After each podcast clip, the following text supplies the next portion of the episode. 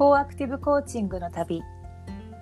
こんにちは。コーアクティブコーチ松田ゆりえです。こんにちは。張戸信子です。今日は第1回目の放送になりますのでまずは簡単に私たちの自己紹介から始めたいと思います。では信子さんからお願いします。はい。張戸信子です。私は約6年前にそれまで SE として約20年間働いていたんですけれどもキャリアチェンジをして管理栄養士を目指しました。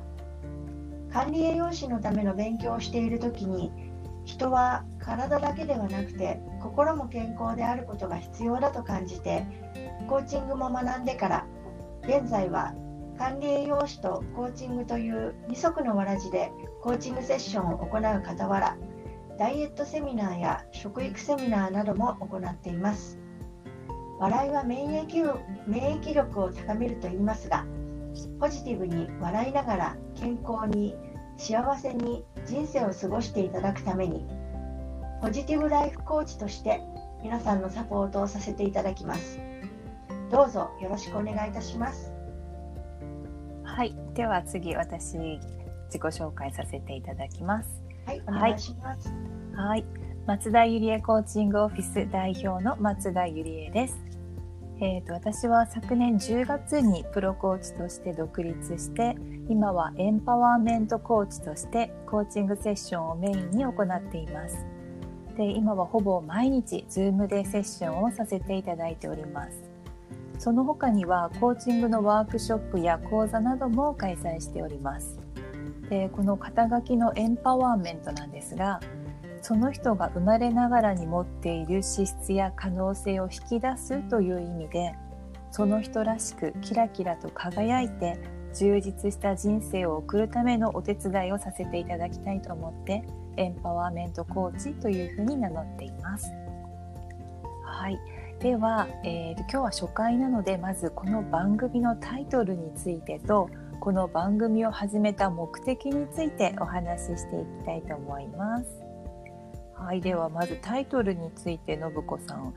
いいですか？ご説明していただいて。はい、はい、えー、まずタイトルですけれども、うん、コーアクティブコーチングの旅のコーアクティブとは能動的という意味の造語なんですね。コーチとクライアントが積極的に協力し合いながらクライアントのニーズを満たすことを目的として作られた言葉です。よくコーチングは問題解決のための手段として考えられがちですけれども本来はクライアントの発見と気づきと選択によって自ら答えを見つけて自らの道を歩むことができるようにコーチがサポートする手法のことです。そしてこの CTI のコーアクティブコーチングには4つの礎という私たちが大切にしている信念があります。それは人はもともと想像力と最地にあふれ欠けるところのない存在である。本質的な変化を呼び起こす。今この瞬間から作る。その人すべてに焦点を当てるの4つです。コーアクティブコーチングではこの4つの礎に基づいてコーチとクライアントの意図的な共同関係を作るところからスタートします。そしてこの番組では私たち2人がこの半年間でどれぐらい成長できるのかをコーチングがどういうものかと合わせてお伝えしていきたいと思っています。はいありがとうございます。で次にこの番組を始めたきっかけについてお話ししたいんですけども今信子さんからも私たちの半年間での成長というお話がありましたが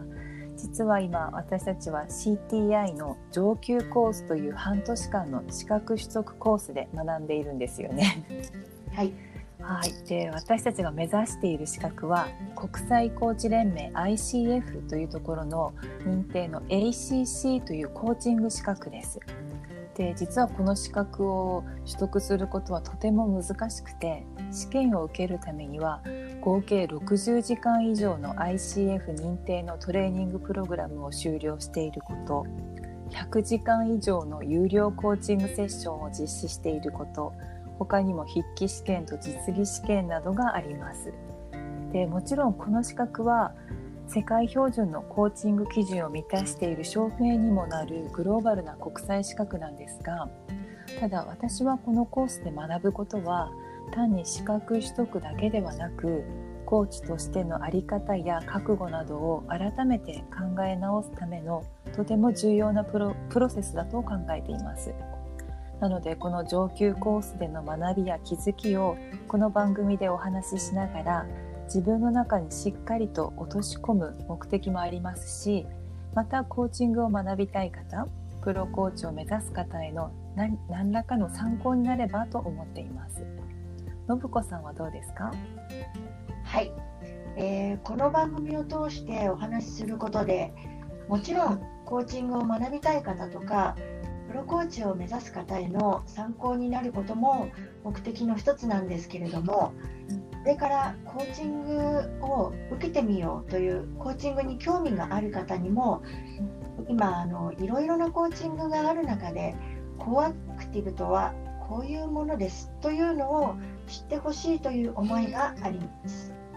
今の世の中本当に自分がやりたいことを見失っている人が多いんじゃないかなと思うんですよね私が6年前にキャリアチェンジしたのもコアクティブコーチングと出会ったからでもあります